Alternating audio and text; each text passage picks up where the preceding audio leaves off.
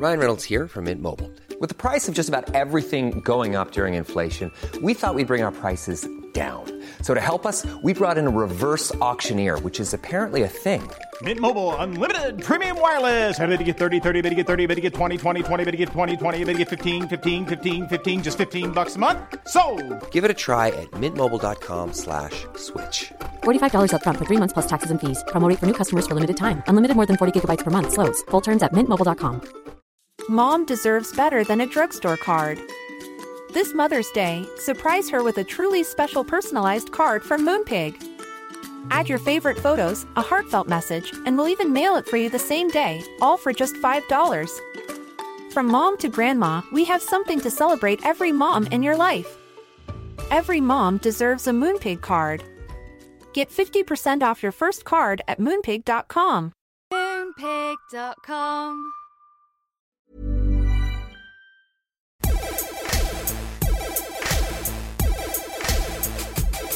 Good afternoon, good morning, good evening, wherever you are in the world. I am Russell Tovey, And I'm Robert Diament. and this is Talk Art. Welcome to Talk Art. How are you today, Rob? Today, Russell, I am feeling sunny, like a sunflower. Ah, Yeah, which is very me, isn't it? Whereas you're Yeah. more of a wallflower, Russell Tovey. yeah, I'm, I'm Um, a wallflower for sure. yeah, you need to like stop being such a wallflower, my love. um, I've, I've been thinking a lot um, about sunflowers the last few weeks because they're my favorite flower. I have them always at home throughout the summer, and I also love them when they're dried, and I love paintings of them, which is very handy because today's guest has dedicated a large part of his career to this very subject. But I've also been thinking a lot about family because the last 24 hours, my life has changed. I've become a cat parent or a cat parent, as uh, Shirley Manson told me, which is really lols. And yeah, I've got two kittens, Window and Doorway, who now live with me in my house in Margate. And it's been a bit of a shock to the system, but it got me thinking about family. And for me, I do obviously have my mum and I have lots of cousins and family. But um, when you're queer, I think queer family is a really important thing. And this weekend in Margate, we had Margate Pride. And it really got me thinking about how special the community is here um, in London as well. I have bonded so much with different queer people male, female, non binary. Trans, like all kinds of different people, and they really do like fill my heart with joy, and I feel so grateful to have it. And also, recently when we did our interview at Queer Circle, where they had Michaela Yearwood Dan's show, we were talking about the HIV pandemic and the way that so many people were lost, and that we as a future generation don't have a connection directly to a lot of that generation because um, so many people passed away tragically. And there's always been this sense of some kind of missing generation. And there are obviously many people who who survived that time and and are still here, um, such as today's guest. And I feel incredibly honoured and grateful to be able to meet people from that time and uh, reflect, and also remember the the people that, that that were lost during those times, and even the plays that you've been involved in, like Angels in America and Inheritance, and you know different art forms that have you know kept these people alive in a way, like the memory of them alive. It's so important. And I think art can do that too. So we would like to welcome to Talk Art Jimmy, Jimmy Wright. Wright. Hey, Jimmy. Hi, Thank Jimmy. you. Thank you. Hello. Hi. Where are you in the world, Jimmy? I'm in lower Manhattan, very near the new museum on a little tiny alley called Freeman Alley. It used to be hidden New York. Now it's uh, become a destination. Yeah, you're, you're just off the Bowery, aren't you? Yes, I moved to a loft on the Bowery in about 1976. So my entire time living quarters in Manhattan have been on the Bowery.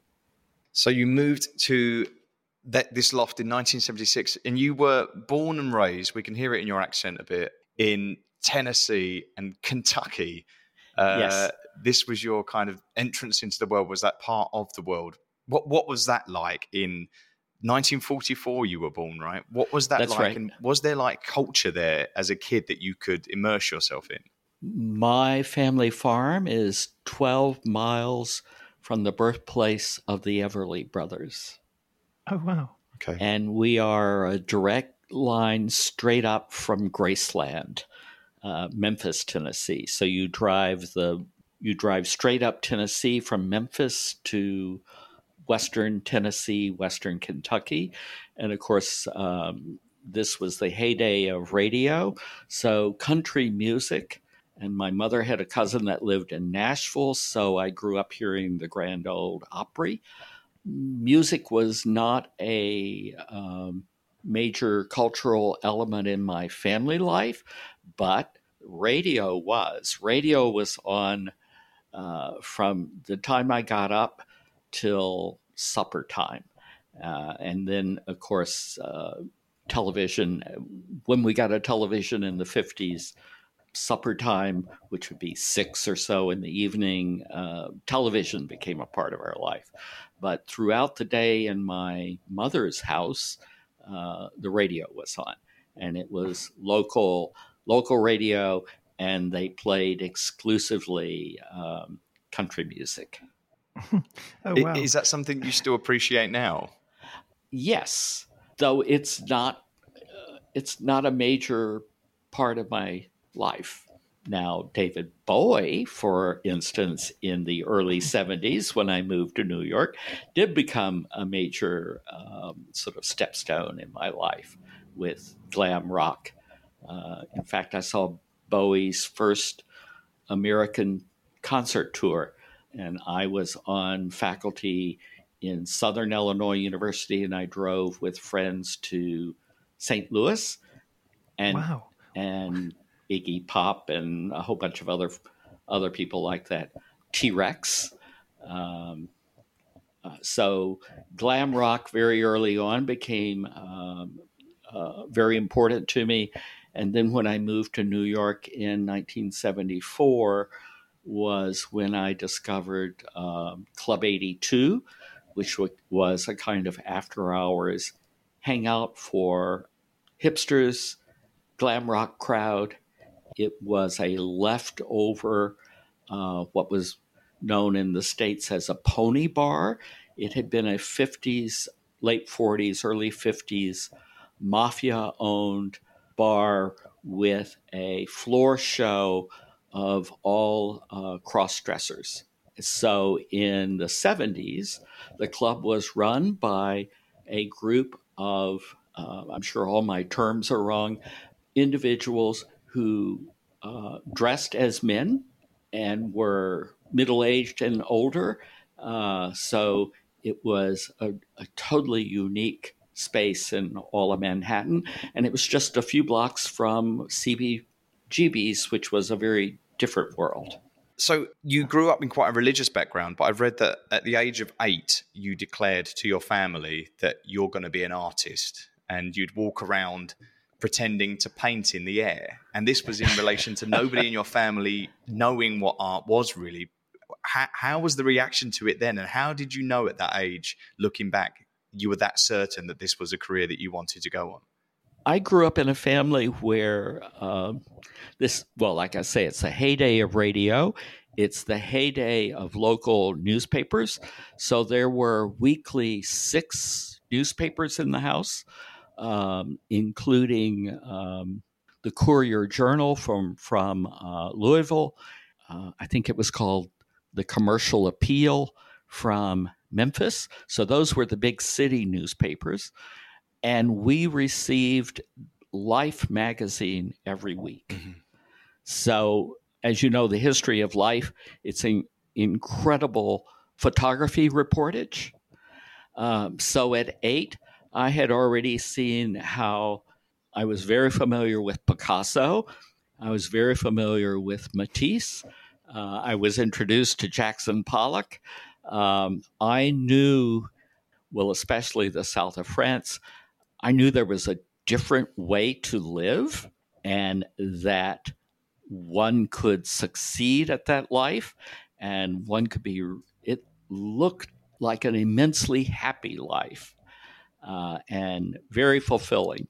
So I knew there was some other life than being on a farm and, um, in a sense, going to church three times a week and living a very Calvinist, self disciplined life.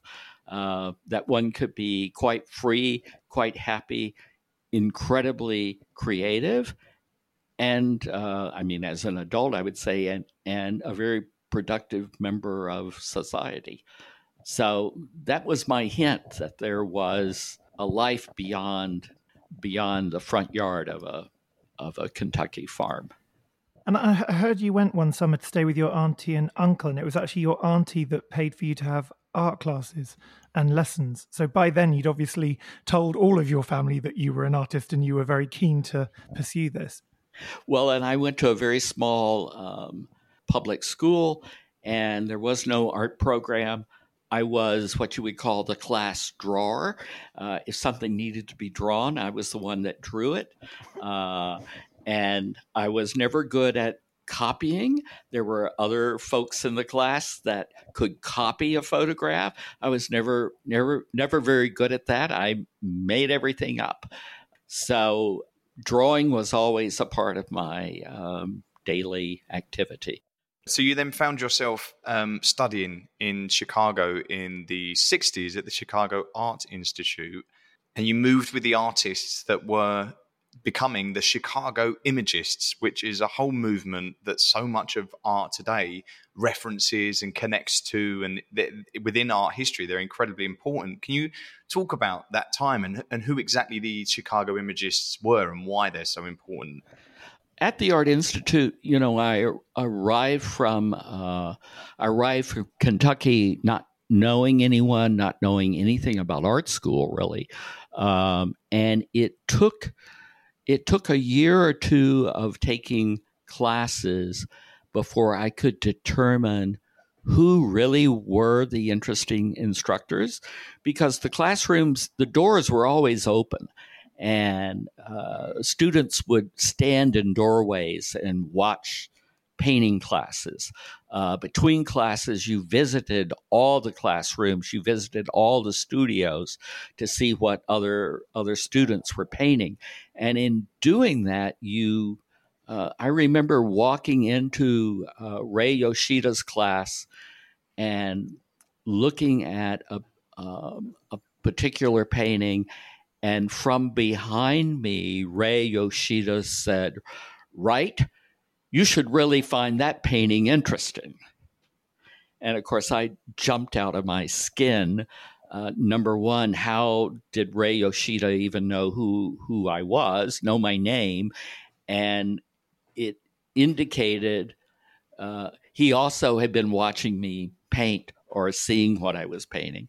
And so the very next semester, I uh, took Ray Yoshida for painting, and uh, in in the two years that I painted with Ray, um, I met Roger Brown.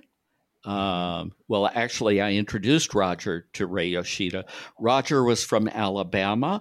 He came from the same fundamentalist Christian background as I. And so we had that in common.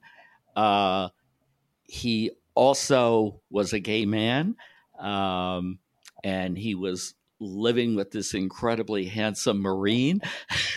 and so I suddenly had a role model of someone living living a completely wholesome, emotionally wholesome gay life with this incredibly beautiful man.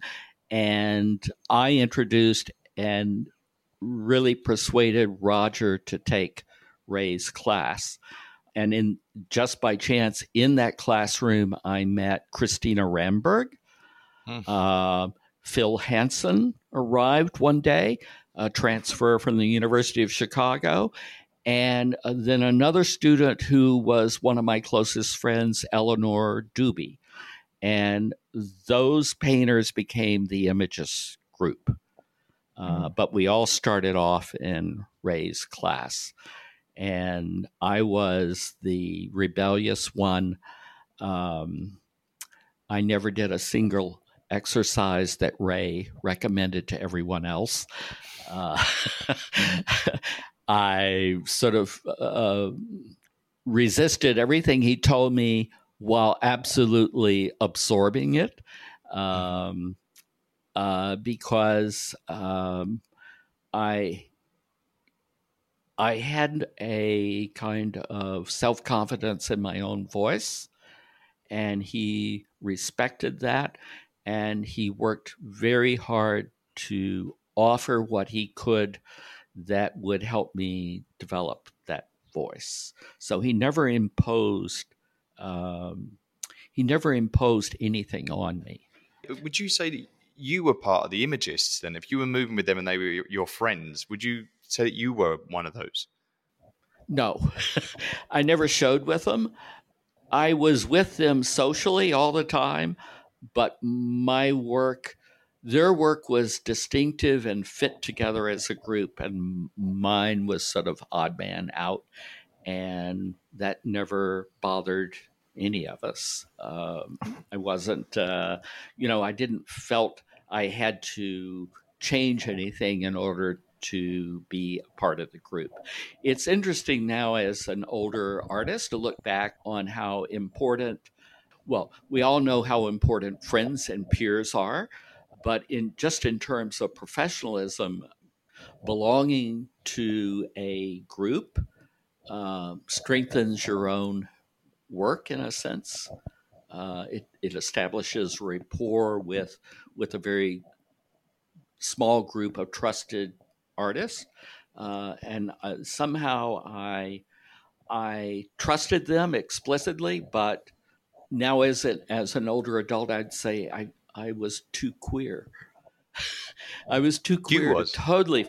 I was too queer to totally fit into, even though there were many members of the group who were gay. I just felt my own difference and um, stuck to it. And where do you think that sense of confidence and self and kind of uh, self focus, like like you know, you, you, knew exactly that you wanted to do it your way in a sense. And I heard that when your auntie had sent you to that, you know, initial kind of art school, um, you know, art sorry, art classes, you you began to sort of paint in a very gestural way, which then you, you sort of kept up throughout your your future paintings as a kind of style in a sense. Like you already had that very early on you know, serendipity plays a huge part in our lives. So it turned out it was a former student of a well known Art Students League instructor named Nicolaides, who had written a book called The Natural Way to Draw. And so um, I've forgotten how old, old I was 12, 13 years old. Uh, it was a summer of learning uh, starting with gestural drawing, uh, learning to draw from observation, but it was a very loose, expressive uh, form. You start loose, and from that, you can become very detailed and very tight. But the whole point was you start very freely, and uh, essentially, you're just learning to coordinate the hand and the eye. And so when I arrived at the Art Institute, uh, as this was the 60s, the curriculum still required many hours of um, figure drawing classes. Uh, but I walked in already having those skills. And so then again, by chance, encountering Ray Yoshida, uh, the whole challenge for me became to um, how does one use what are uh, mechanical skills uh, to give meaning to form. And one of Ray's um, standard questions, as he would be looking at something you were working on, he would isolate a shape or he would look at the entire canvas and pose the question could this be? Could this become? And it was always where what is what is what have you visualized that can be pushed and developed to to a more complete uh, meaning or to something that reveals the meaning to you? And um, much of this is based i think on surrealism uh, allowing forms to take on something other than their literal meaning. Um, right, right. So, so I was never interested in realism in that sense, and that's where, for instance, my friend Roger Brown took that and stylized it because Ray was very interested in comic cult, uh, comic book uh, drawing and comic book culture. And uh, for Roger Brown, it became a whole uh, whole vocabulary of um, signs and symbols. Um, so, what was your work like then? Uh, it was very loose, and again, it was based upon uh, real life experiences. So, um, very similar to. I was working primarily in ink on paper, and I liked that there's no going back. Um, your errors are never really errors, they just become part of the formal uh, attributes of what you're seeing visually. And so, for instance, um, 1967, 68, somewhere along in there, I was taken to a private club. And that was the first gay bar I was ever in. And uh, then the next day, I did drawings of that experience.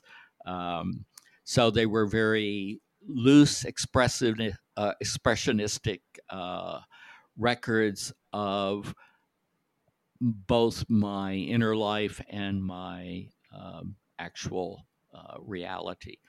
Um, but they were always figurative, right? So you they were always the figurative. Of... They were always right. figurative, and they always had a sense of narration to them.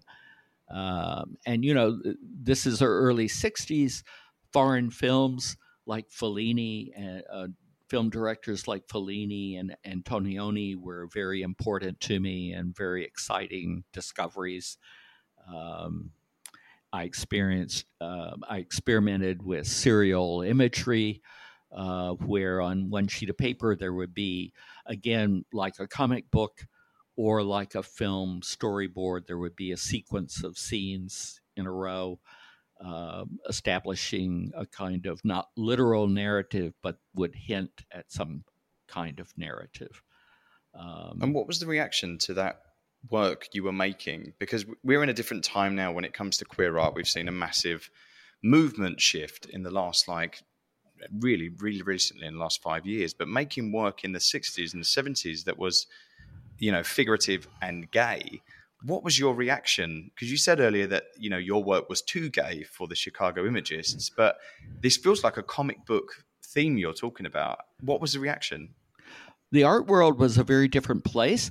Chicago was was labeled the second city, uh, so it was a very small art scene and very insular.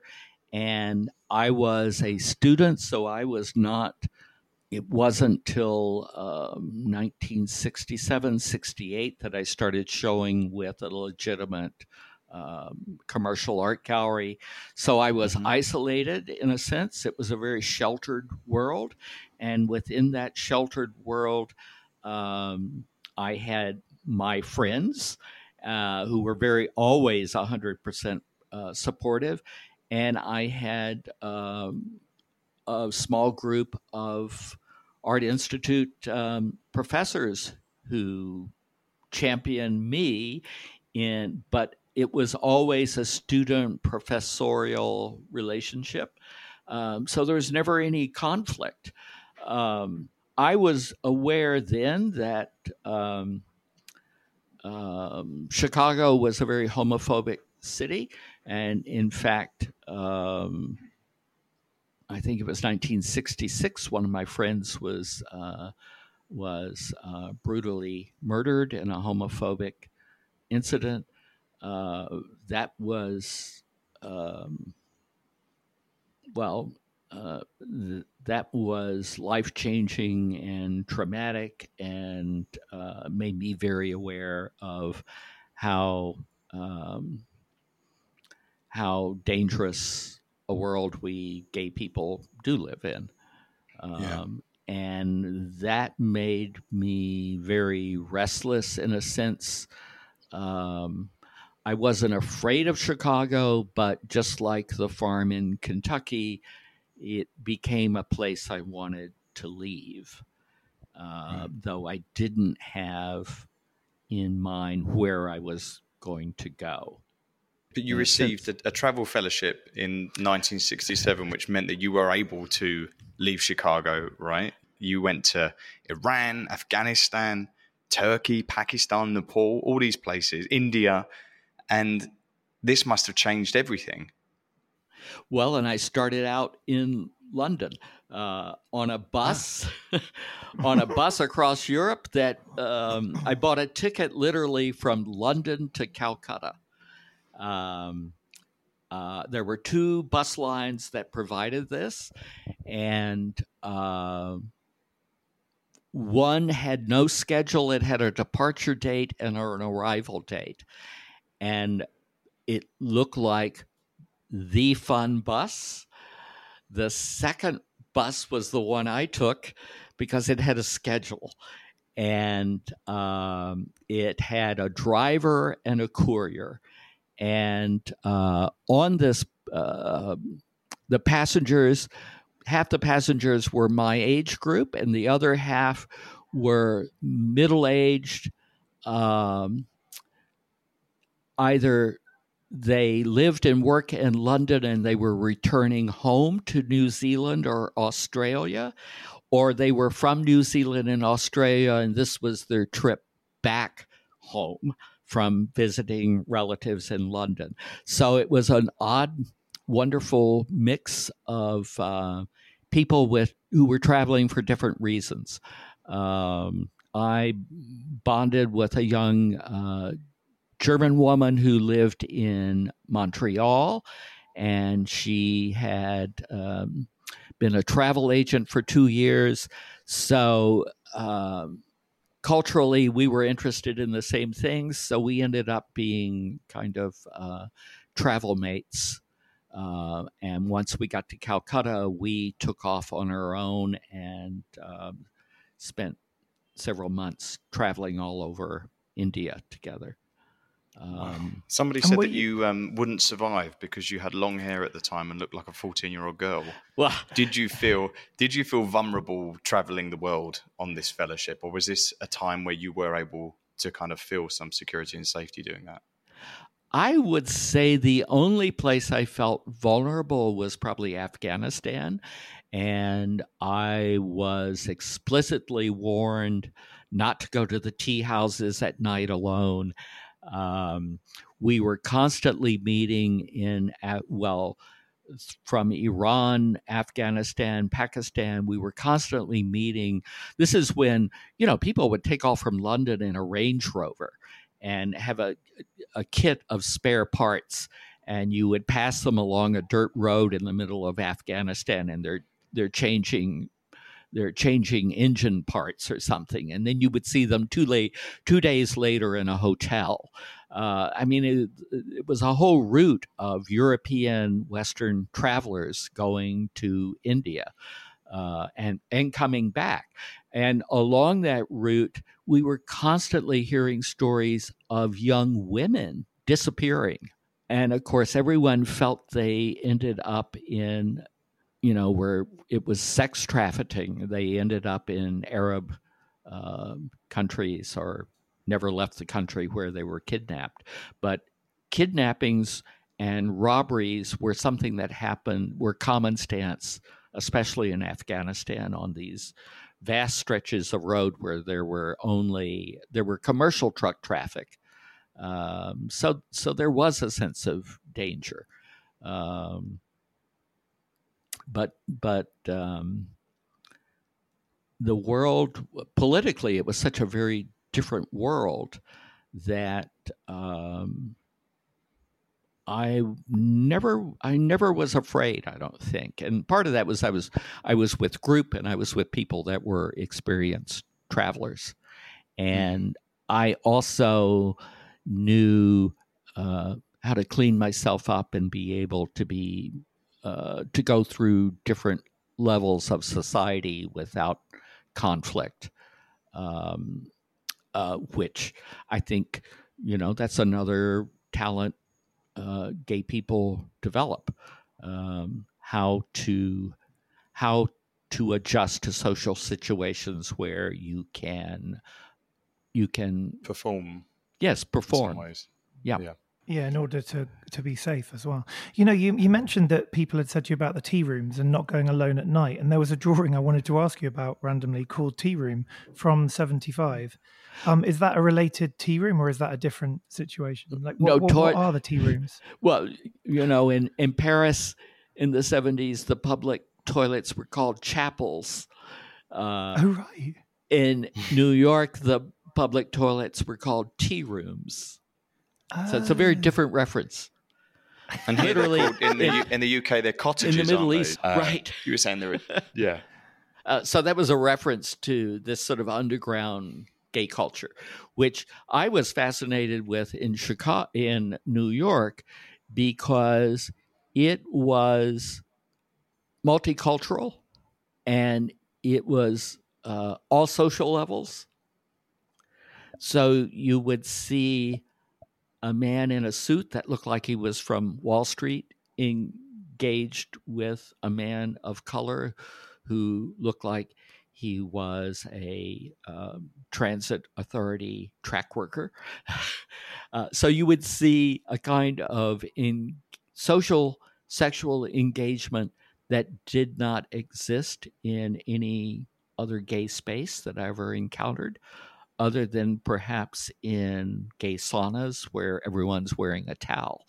Um, and there is no other um, signal as to what one's income is or education level is, etc. Um, so I found that very interesting mix, and that became the whole subject of the tea room drawings. And you know, one of the trips this beloved aunt gave me was when I graduated from high school. She and I went to Chicago together, and uh, the main idea was to visit the museum, the Art Institute of Chicago. And as luck would have it, the major contemporary show was a Dubuffet show. So I walked out just totally enthusiastic with Dubuffet. And uh, so very early on was aware of Art Brut and of Dubuffet's uh, drawings of men pissing. Um, uh, you know, adopting the the crudest forms of symbols for the figure uh, as a uh, fine art um, form, so that was totally compatible with attitudes about art in Chicago preceding the Imagist group and and the Hairy Who was the monster school. Chicago was also home to a lot of very um, um, serious art collectors of surrealism and a lot of early supporters of Dubuffet's art brut. Um, so I was again just serendipity. I was in a school and I was in a city that was very receptive to things that I was already um, somehow felt a kinship to. Mm-hmm. So this this the whole subject you're talking about the tea rooms, but there's a whole body of work which feels like it's been overlooked for a long time until um, David Fierman, who is your gallery in the Lower East Side of New York, uh, showed the work kind of brought it back out and showed it all into a gallery uh, situation. But these these drawings are all inspired by your experiences uh, in New York, predominantly uh, in the seventies, in a post Stonewall, uh, pre AIDS kind of golden period, and it, it, it, crosses everything from cruising to public sex to club socializing to bathhouses, and these male queer um, environments. You've kind of become a go to as like a, a, moment of history and a historical document of that time. So these drawings you were doing at the time that have now become something that everybody relates to you. What what was that like at that period in history, and what was that like being an artist at that time and using your personal and private life experiences and, and this this um, kind of zeitgeist moment within queer history as your um, inspiration for your work? Well, New York in 1974 and the early 70s um, was uh, the the the art scene was small enough that just on a public level you could see every gallery show in a month very easily without wearing yourself out.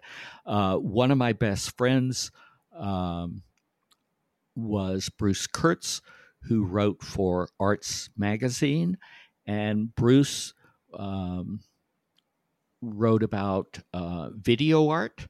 He was very interested in new art forms. Um, so I was looking a lot at, you know, Richard Serra. Um, I was Bruce, my friend Bruce was very versed in Robert Smithson's work. So I was looking at work that didn't relate to the kind of art I was making. Very minimal which, work, yeah. Yeah, very minimal and and very um, intellectual, um, very non-emotional in many aspects. Um, mm. um, I still like looking at art that has no relationship to my own visually. So when I was having these experiences of of living in a city where I felt I could survive and where I felt uh, no matter who I was or who I became, there would be some element of acceptance I mean, that's why I moved here. I knew artists moved here. I felt if William Burroughs could live in New York, I could live in New York. So, literally, no one was interested in these drawings. My friend Bruce, uh, I was very intimate with the steps in his career as an art critic. I mm-hmm. understood uh, who he who any art critic writes about um, helps determine their own reputation as a critic. Um, and what I was making was totally out of bounds for for the kind of work he was interested in. He was always appreciative of this body of work and at the same time amused by it. Um, but literally, there was no place to show it.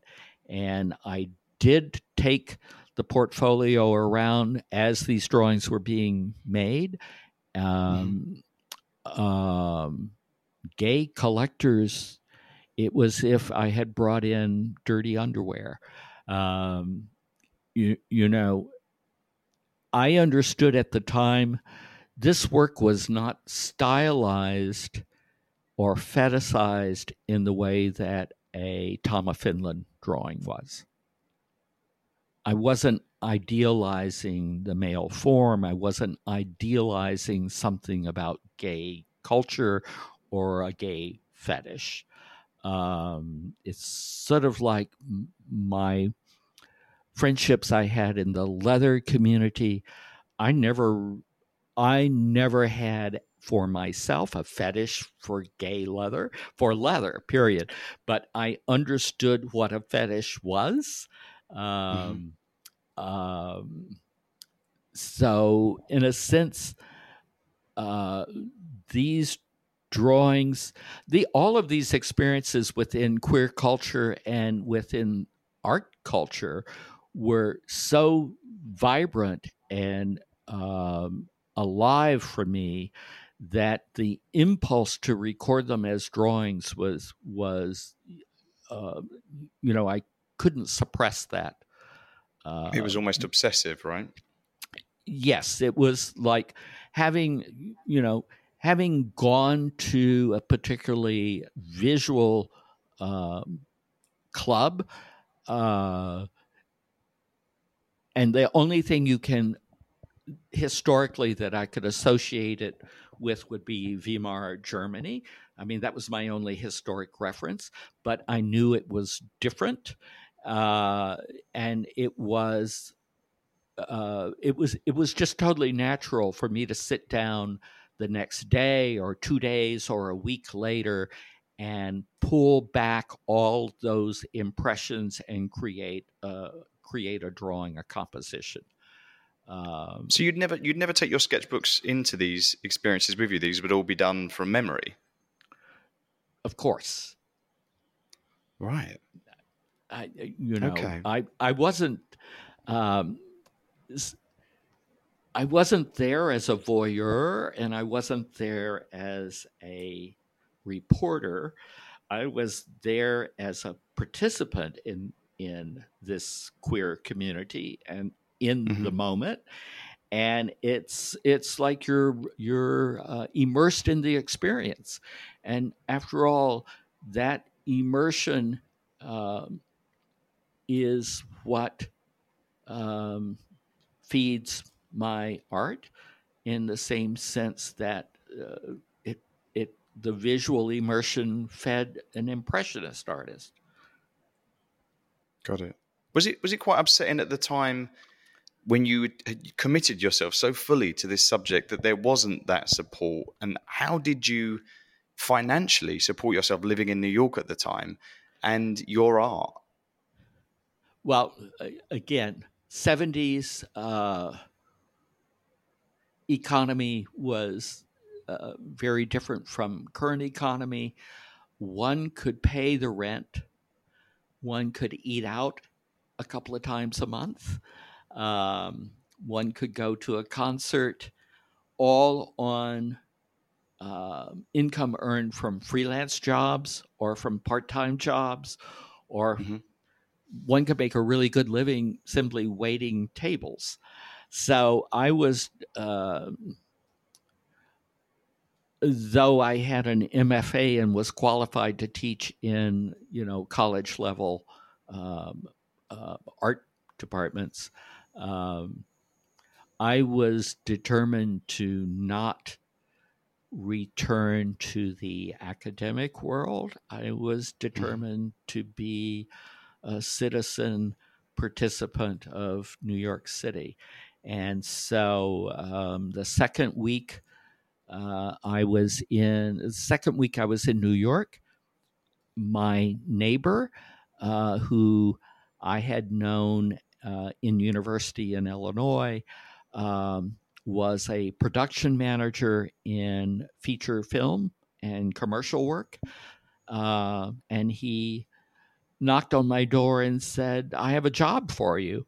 And I was hired on a low budget, non union feature film to do props and costumes. And I sort of looked at him and said, You know, I don't have a clue what you're talking about. I've never worked on a film before. And he's just sort of looked at me and he says, Oh, I trust you'll figure it out. Uh, and so that's how I ended up. That was my first big job in the film world in New York. Was the making of the film Saturday Night at the Baths, um, which had maybe three three um, um, crew members that were union and everyone else was non-union, and uh, literally. Um, it was the kind of situation where the scene was being written by the writer as we were filming the scene.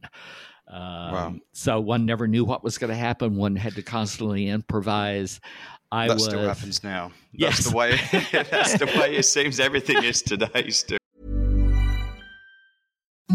Imagine the softest sheets you've ever felt. Now imagine them getting even softer over time. That's what you'll feel with Boll and Branch's organic cotton sheets. In a recent customer survey, 96% replied that Boll and Branch sheets get softer with every wash. Start getting your best night's sleep in these sheets that get softer and softer for years to come. Try their sheets with a 30-night guarantee. Plus, get 15% off your first order at bollandbranch.com. Code BUTTERY. Exclusions apply. See site for details.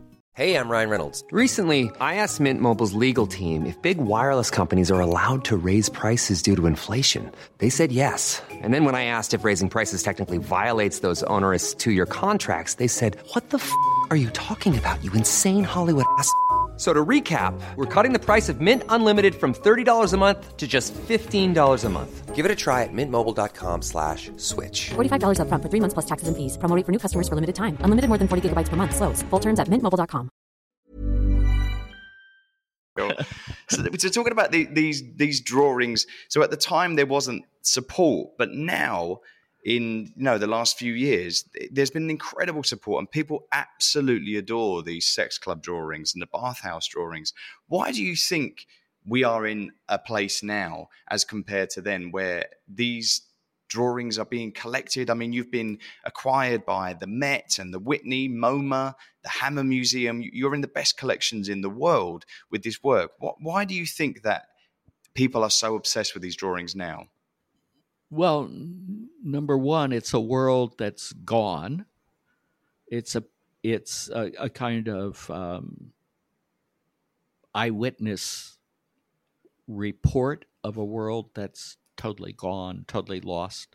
Um, anyone of my generation or, you know, the next uh, 10 years younger than me um, can recite the names of wonderful individuals and incredible artists that were lost to, to AIDS.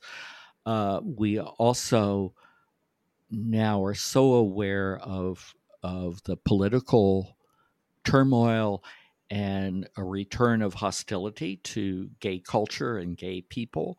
Um, so, again, this was almost like a moment of freedom that evaporated.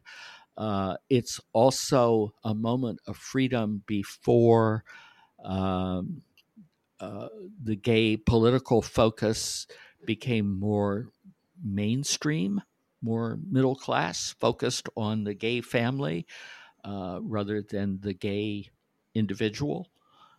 So it, I think the interest, in part, is number one. I think uh, I think the drawings are very alive. They're not static.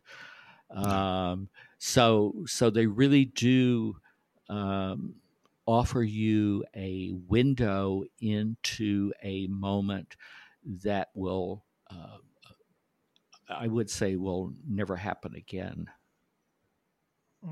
Yeah, sadly. I mean, your your documents are like of the Anvil Club, which is in the was in the meatpacking district in New York, which is now where like the Apple store is in Soho House, and you can't really imagine this these kind of experiences, these clubs existing in those sort of areas anymore. But you were mentioning your friend Bruce Kurtz earlier on, and uh, he called you the gay Toulouse-Lautrec which I feel like really, really sums up like exactly uh, what what you were doing. But um, moving on from these drawings, for the last uh, twenty years, you've worked solely with the image of uh, the sunflower, and this is a work that Rob Rob came to your work through that direction. I came to your work through the uh, drawings from the 70s direction. So people coming to your work from different angles.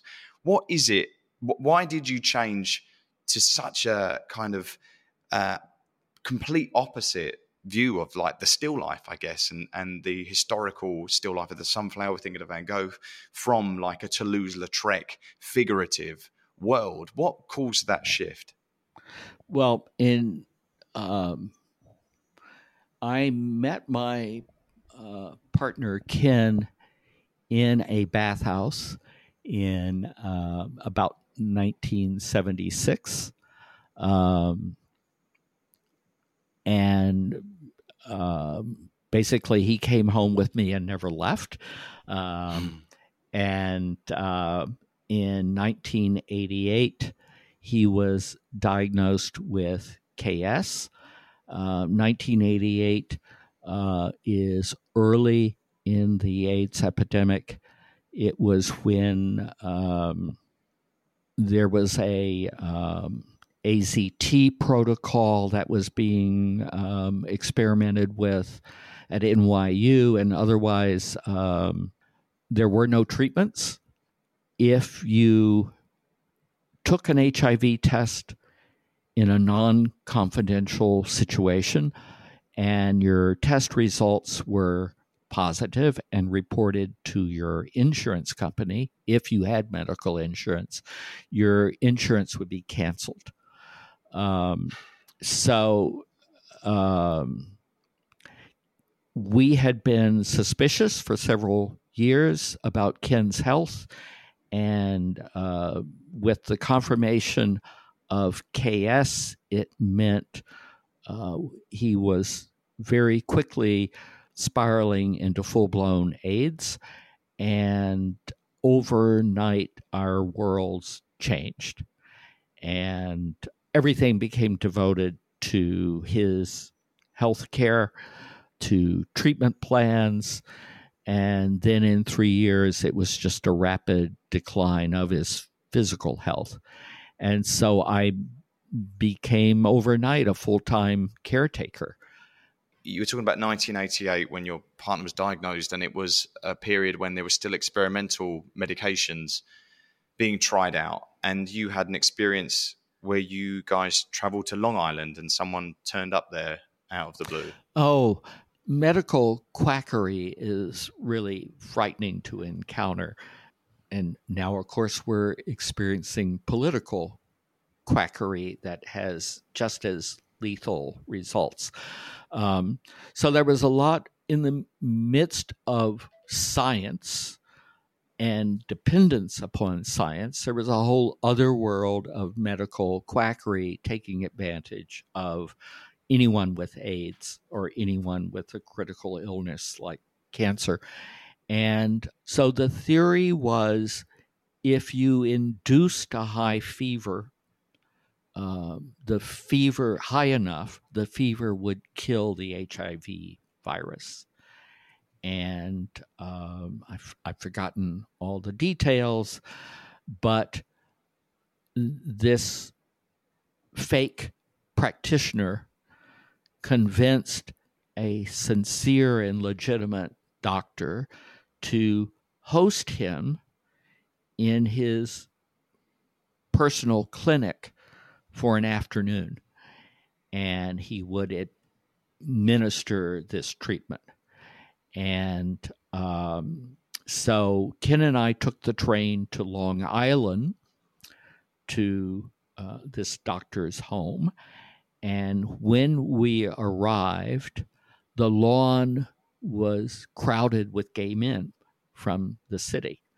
And they were waiting for the doors to open and uh, you know there were like 30 people waiting outside and so we were at the back of the crowd on the lawn and uh, meeting people talking and a large black limousine pulled up beside me. And of course i turned because this big car has arrived. Um, the door opens.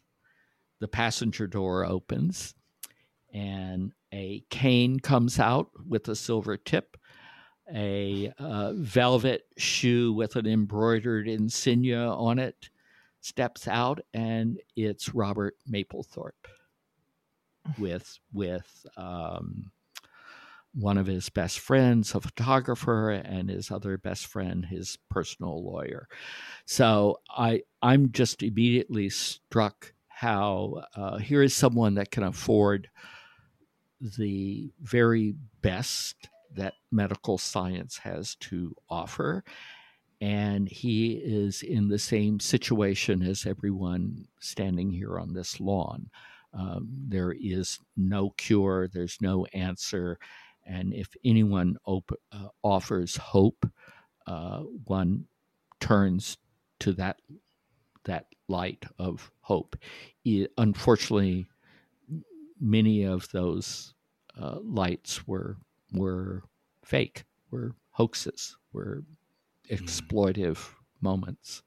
Um, so it just shows the vulnerability of the moment and the sense, even though there was community, queer community, the sense of isolation within the greater community was immense, and you can imagine what it would be for uh, for other minority people or for people with real economic, easily stressed situations. Uh, it was it was terrifying. Literally, all of my closest friends were, with the exception of maybe uh, one or two, were diagnosed with in a very short period of time. I uh, I didn't know. I really didn't know how I would survive without without my partner, and I really didn't know how I would survive without my friends. It was immensely traumatic, and I felt I had to find a way where I could hold on to some part of me. And I knew that was in the studio. And uh, I didn't know how I could maintain a practice when I had other so many other responsibilities that required my focus and my time. And so my reasoning was very simple. I had never painted a still life probably in my life, except maybe once or twice as a teenager. Uh, it had never interested me. But what I understood was oh, you put these things on a tabletop and they don't move and you can walk away from them and come back whenever, and they haven't moved.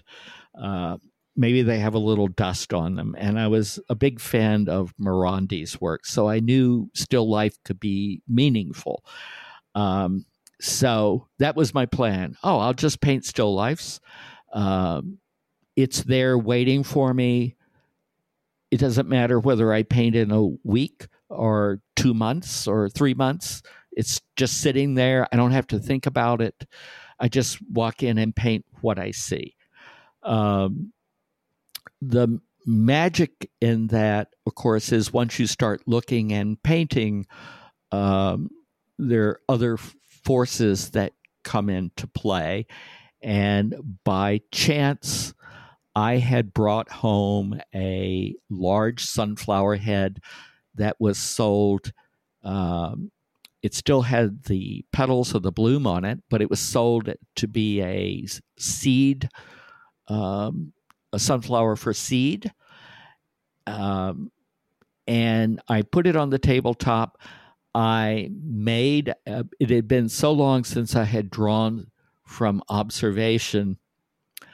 I made a fake camera obscura, which simply consisted of a proscenium like a box with a window cut out, and the sunflower sat in the box as if it were on a stage. And I made a grid. Um, my partner Ken loved um, deep sea fishing, and so there was very thick, translucent uh, plastic fishing line. And I had a hot glue gun, and I created a grid across the proscenium, and um, pretended that was going to uh, line up every time I went to paint and draw from observation that all this would line up. Of course, it didn't work mm-hmm. in any way other than the magic of this object um, helped me focus. Um, and uh, literally, I did the um, I think the first painting was the back of the sunflower. And then the second painting was the front of the sunflower after it had dried completely to seed. And both of these paintings were six by six feet. So I was doing a still life, which I knew in itself was something of a of a form that's not truly reflective of my interests.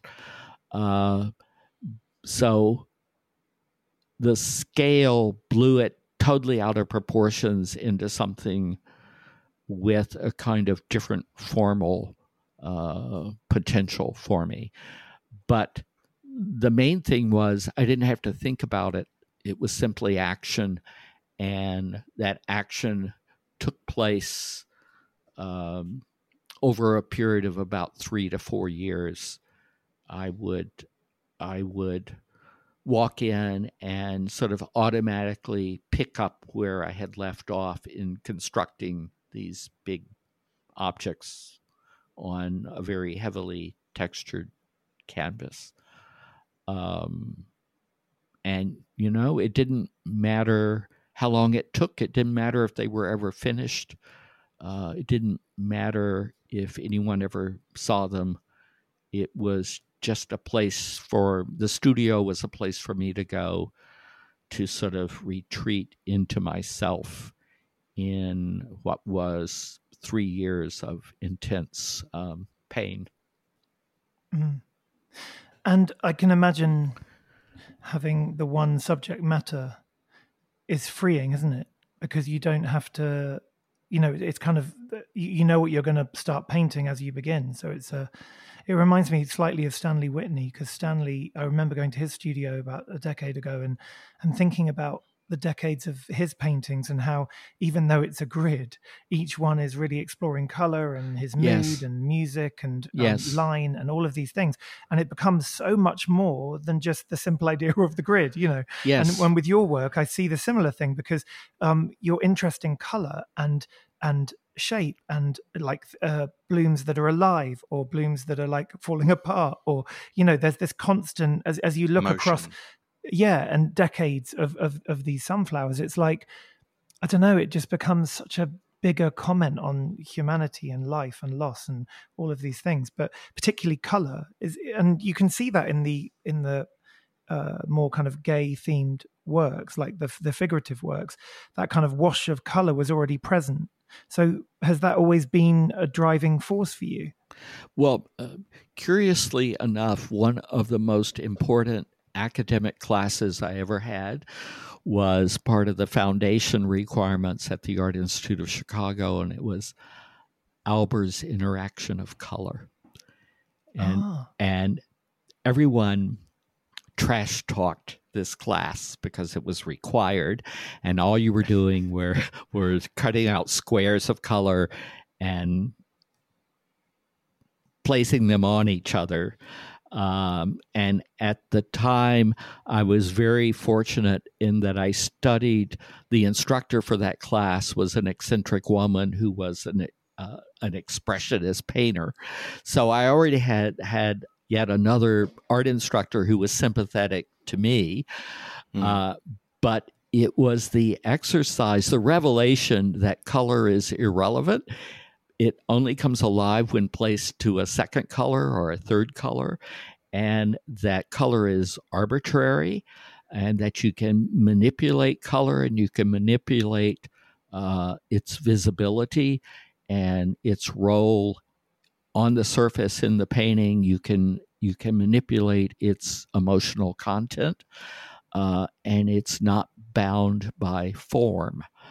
Um, so uh, it it was only when I started doing um, at some point in the about two years after Ken passed, I started doing um, pastels, um, and um, I think that was when my sense of color really became much freer um, and more expressive uh, and more, in a sense, improvised because the substance of the form was the flower itself and the co- local color became it wasn't it wasn't dependent upon observation. It could be totally internalized hmm And you would turn the canvases around, right? It's like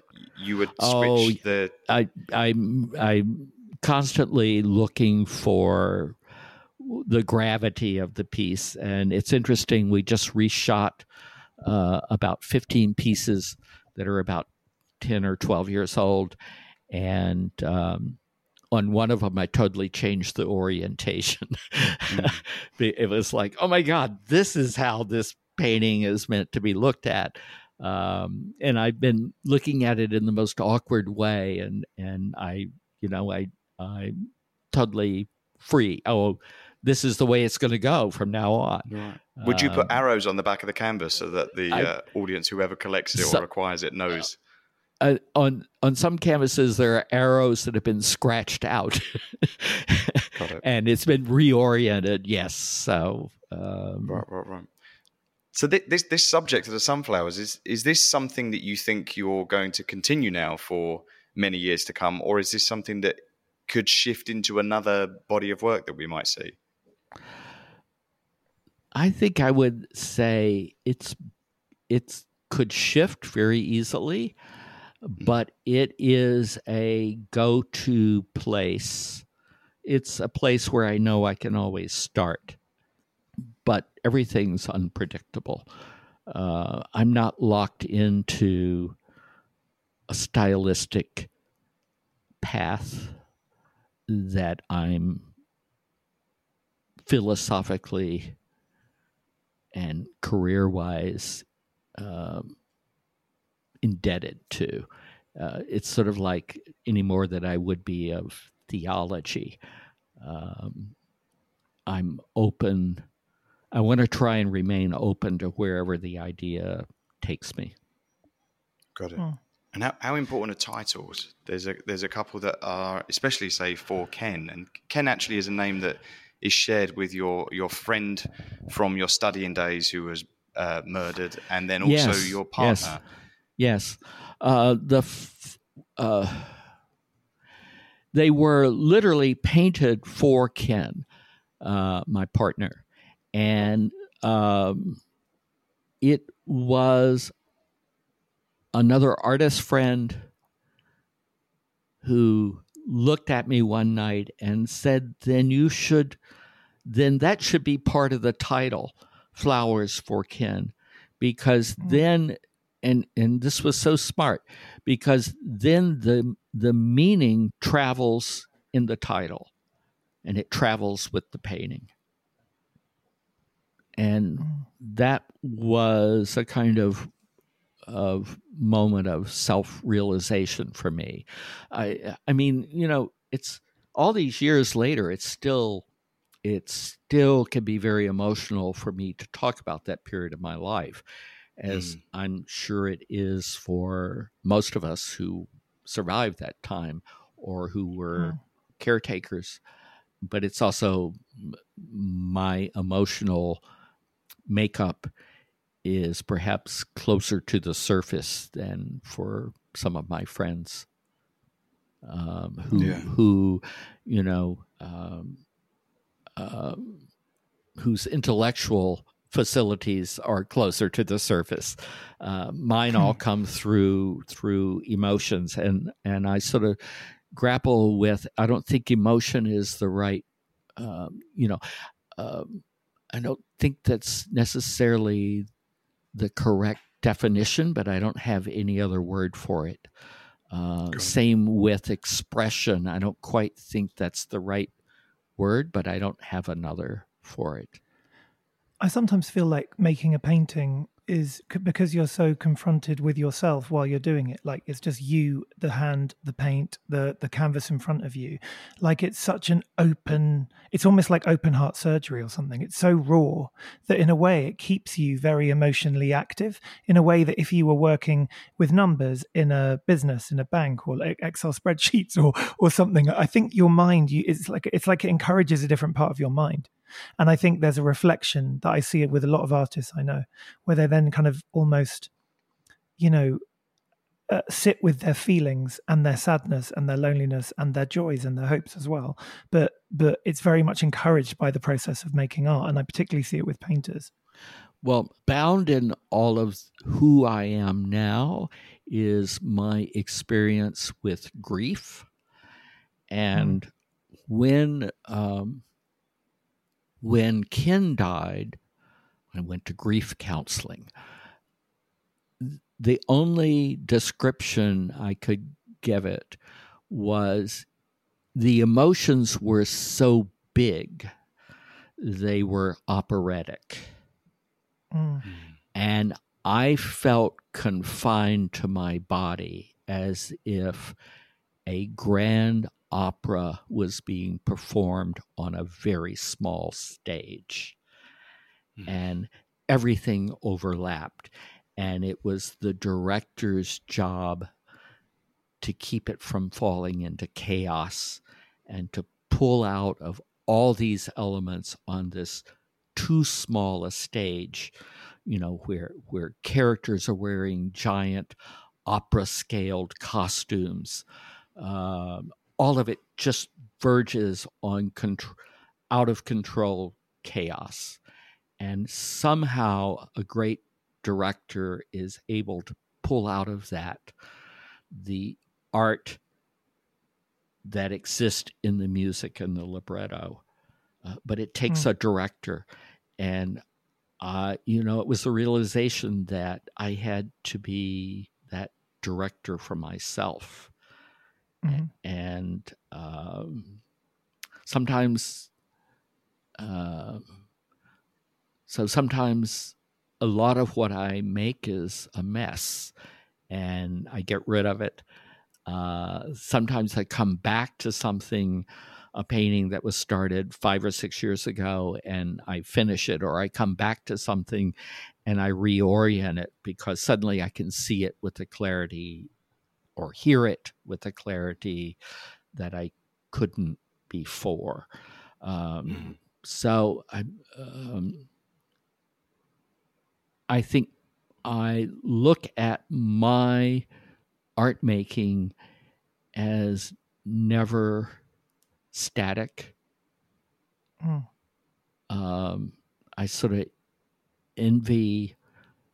Uh, I envy art where, um, well, like Ellsworth Kelly. I love Ellsworth Kelly uh, because there's such a clarity and a certainty, and the intellectual and the emotional are coolly balanced. And I would love to be that person, but that's not who I am. Um, hmm. So uh, I have to live with what I make and how I make it. And um, it may take me five years to see what the painting is. Hmm. You know, Russell's question about titles as well. There's so many sort of poetic moments within your titles, like Day for Night was one of my favorites, but um, also your reference to Géricault's painting, The Raft of the Medusa. Yes. Um, that painting, A, is extraordinary, but mm. I, I, was really keen to find out. Um, you know why you chose to reference that kind of Géricault moment. I mean, there's obviously something quite operatic about that painting and tragic. Um, well, and that was what the Raft of Medusa was. Uh, yeah, uh, you know, a horrible tragedy uh, uh, I mean, that's amazing painting, but it was about, it was painted in a sense like a newsreel. Um, hmm.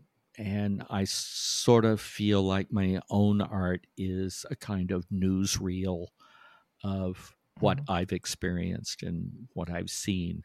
And so uh, my painting of Raft of Medusa, that was done over multiple years. And it seems to be as if the raft of flowers were on a wave and they are suddenly tipping up to the picture plane, tipping up to the viewer's uh, sight line. But at any moment, they're going to flop down. At any moment, they're going to be be hidden by another wave. So it was like it was a moment that's been arrested and frozen, but it, it's going to change. And I hopefully have captured that moment right before it all changes and disappears. You have totally the incredible this incredible work. Everyone listening, you need to go and check this work out. Right before we get onto our final questions with you, I want to have some uh, quick fire questions with you just to get these details out there, which I've been doing research on you that have come up. Did you ever frequent the continental baths, and did these ever become drawings? Uh, no. oh, I thought uh, you had. Okay. We shot there over a week, and that was my first immersive experience in New York City. And I felt like literally I was in a Florida roadhouse. Uh, it was so raw, and uh, I couldn't believe uh, Barry Manilow and and Bette Midler had come out of this incredibly raw place, raw raw social moment, and it was very revealing to me, uh, a very revealing portrait of New York City. But it's located on the Upper West Side, and I was living in Brooklyn at the time, and all my social activities were the Lower East Side where I ended up living, and it was just became off my radar. Uh, I just think it's incredible that there was a, a, bathhouse that men would go to frequent to have sex, and in the lounge between nipping back and forth to the jacuzzi, there would be Bette Midler and Barry Manilow performing. Exactly. I just think exactly. it's such a crazy visual kind yes, of like exactly. It's magical. Exactly. It's like magical. When you first moved to New York, you lived opposite uh, Jean Michel Basquiat. Is that true? When he was a teenager, and what was that like? What was he like? And did you have interactions with him? So I lived on in Boerum Hill, and in fact, my landlord and landladies are to this day best friends. Uh, the first thing I learned is the social uh, status that I was a renter. I was not a property owner. So mm. everyone on the block that owned a brownstone socialized on a certain level. And when I socialized with them, in a sense, I was a guest. So uh, my my landlords were good friends with Basquiat's father. Uh, to this day, uh, they still live in in that house across the street from uh, the house that the Basquiat family owns. So they knew the family in a way that I did not. I just knew who Jean Michel was when I passed him on the street, and he was, um, a, you know, a high school student. Uh, in '76, when I moved to the Bowery, uh, I would say it was about about 1978. I went to an art opening in Soho and out of the crowd, Jean Michel walked up to me and goes, Hey, I know you. You're the artist that lived across the street. Whoa. And and from then on, whenever he saw me or I saw him, we said hello. But in his mind, in Jean Michel's mind, I was a, because I was older, I was associated with his father, and his father played an immense, important role in in his life. So, for instance, Jean Michel's opening show at um, Annina Nosei Gallery, uh, I went early. The gallery was basically empty. I walked in. Jean Michel immediately walked over. He didn't say hello. What he said was Gerard is coming later. Gerard being the name of his father. So he immediately, you know, always associated me with his father and life on Pacific Street. That's so nice that he kind of signaled you out and said, like, "Oh, my dad's coming." Like he was connecting with you. It was such, yes, such a yes. That's quite a beautiful memory. Yes. Um, I, I've read that you know, when you first moved to New York, people would hook up and public sex would happen everywhere and everybody around it was totally oblivious. But you also talked about how it would happen in the restrooms of certain institutions like the MoMA, for example. Did you ever hook up in the MoMA? And was that something that you kind of witnessed? Not at the MoMA, but I certainly witnessed it. Uh, every every museum, every public toilet was a hookout hookup space. Uh, the subway platforms were hookup public spaces. Uh, uh, it it was pretty wild, um, and we haven't even discussed the piers. Um, you know, on the west side, the West Village. Yeah. Um, yeah. Um, I never did. Well, that that's a whole series of drawings I never did.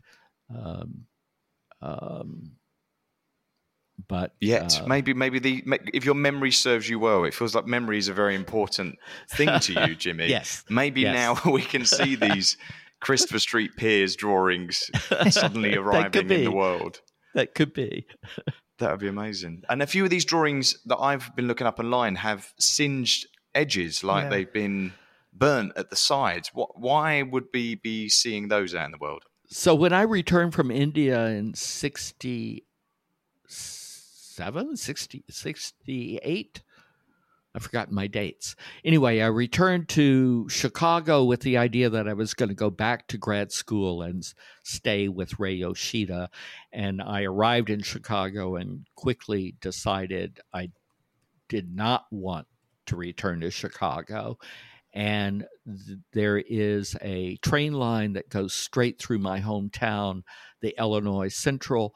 And uh, I took the city of New Orleans uh, which would go from Chicago directly to New Orleans and to my hometown. And on the way, I passed through Carbondale, Illinois, where I got off to see one of my old instructors. And I was offered a full scholarship to attend the university in Southern Illinois, uh, Carbondale. And I accepted that. I rented a wooden bungalow as my um, graduate home and studio. And I came home from a party for the New York art gay art critic Gregory Battcock and found my house totally destroyed by a fire. and so you're seeing drawings that were soaked by the fireman's um, uh, the water from the fireman's hose uh, that were in, organized in a portfolio and the singes of all the drawings burned, but the the main element of the drawing was preserved. So it's by chance that they have this burnt edge, but it enhances the drawings. Um, and so I show them as is uh, with the burned edges. I think they're incredible. And I that was incredible all. Um, those were I all those as well. those were all drawings done in Chicago. Uh, they weren't uh, necessarily um, grad school drawings. I lost all the paintings. I lost all my undergraduate paintings in that fire, but the Mm. but many of the works on paper survived. Wow. Well, let's get on to our final questions with you. This is so brilliant, Jimmy. Um, the first question that we ask every guest is if you could do an art heist, if you could have any work of art in the world for yourself, for your own collection, it could be anything, anywhere, what would it be and why? Uh, no painting by Albert Pinkham Ryder is safe. I would take any Ryder painting. And, you know, uh, um, I saw a reproduction of a painting again when I was a kid, and it's Death on a Pale Horse. It's called a mm-hmm. racetrack. And of course, Kentucky is home to the Kentucky Derby. So there's this sort of mythical mythical culture of of thoroughbred racehorses and racetracks, and this is death riding a racehorse on a horse, horse track, and I love Ryder. I love that the paintings take on a physical presence because he kept pouring varnish and more paint on them and altering the glow of the surface. Um, you know, there are Ryders where the paint is so thick that periodically the conservators have to turn the painting upside down so that all this still moist oil paint underneath the varnish moves back mm. into place. So I love the Ryders because they take on abstract forms that has some kind of life and of its own that that gives the painting makes the painting more than just a surface, but it becomes a living physical object that's that you know in a sense is constantly changing. Yeah, I'm looking now. Alf, Albert Pinkham Ryder, and this painting you're describing was created in 1900. Oh, it's at the Cleveland Art Museum, Ohio, Wow. Oh, yeah. of all places. Oh, cool. Uh, so it's you know, and he was a New Yorker. Uh, New artist, new artist to us, I think. I, have you heard of him, Rob? No, no, I hadn't actually. Well, and I It's a think he brilliant. was- I love the way you described it. It's Uh, very, um, yeah. uh, and he was a big influence on you know uh, Marsden Hartley. Oh wow! who who's another artist, American artist that I love, and of course Marsden Hartland was a gay man. So um, if I couldn't get the Ryder, I would grab a Marsden Hartley. I think I think Katherine Bradford loves um, that work, doesn't she? Yes, probably. I remember her. Yeah, I remember her telling us about him. Um, the other question we ask every guest is a good one for you. Uh, what is your favorite color? Oh, that's so easy. Ever since I was a little kid, blue. Oh, Blue's my Why favorite. do you think? blue. Why do you think that is? I think because boys' bicycles were blue, girls' bicycles were red. Don't know why, but the hardware store determined that. but Very I- binary at the time, but you I was were about like, to say that was the want binary boys. era, wasn't it? Yes. Yeah. I want to follow the boys' bikes. Where all the big boys I remember go. in the Yes. eighties, eighties, it was like blue for boys, pink for girls. It Yeah. was so yes, binary. So right, binary. right. Even then, yeah. What is the best advice you've ever received when it comes to your artwork? Well, probably the most off the wall was this drawing instructor from New York who said, Oh, God takes care of artists. You have a guardian angel. Just follow your follow your path. You have a guardian angel. But of course Oh, that's wow. not necessarily true. Hmm. and I think the best studio advice came from Ray Yoshida when he would ask the question, could this be? And it was all, always followed with, what, where can you take this? Where else, besides what is here now, where else will this idea go? And it wasn't so much the idea, sometimes it was just the shape, the physicality of what you were putting on the canvas. Um, so it was really Ray that I'm indebted to my sensory connection to what painting can reveal visually and intellectually. So, what happens now, Jimmy? What's next for you? What are your hopes and dreams and uh, ambitions for the work, and what are you working towards right now? Well, David Fierman and I are working very hard. We have a, I have a show opening September seventh in Yay. David's new space on Pitt Street, Lower Manhattan, um, and I'm going to show only uh, two paintings, and those are the uh, flowers for Ken. Uh, the front Oh. of Amazing. the sunflower head and the and the back of the sunflower head, and beautiful. um, they've never been shown together in New York, so it's a first for New York. And Oh. um, uh, you know, I have a um, a sense of vulnerability that these are going to be shown, but um, I'm really happy that that David's doing this for me. Oh, it yeah, I mean, D- D- David's gallery uh, launched in 2016. It has a focus on queer perspectives and overlooked artists, and I think what he's who he's like rediscovered and made everyone else kind of discover has been incredible, and that's especially you, Jimmy. That's uh, I think you're an, an amazing artist. We think you're just incredible, and Well, Yeah. maybe You know, David such a was that privilege. Guardian angel I was told about. exactly. ah, maybe David's God. You know, you know, Jimmy.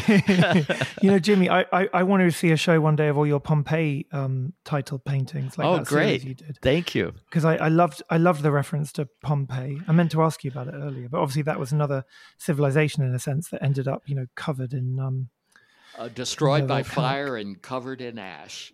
yeah, Um, exactly ash. uh, yeah. So, Well, well, I thank hope. you so much. hopefully, that's what will be happening in the studio. Is a new um, a Black Pompeii series. I've done one. Oh, really? So Oh, cool. hopefully, I'm going to follow it up with a series um, that I may show in Europe in 23. We'll see. You post a lot on Instagram, uh, which is always lovely to see. What is your Instagram uh, handle? Jimbo Alley.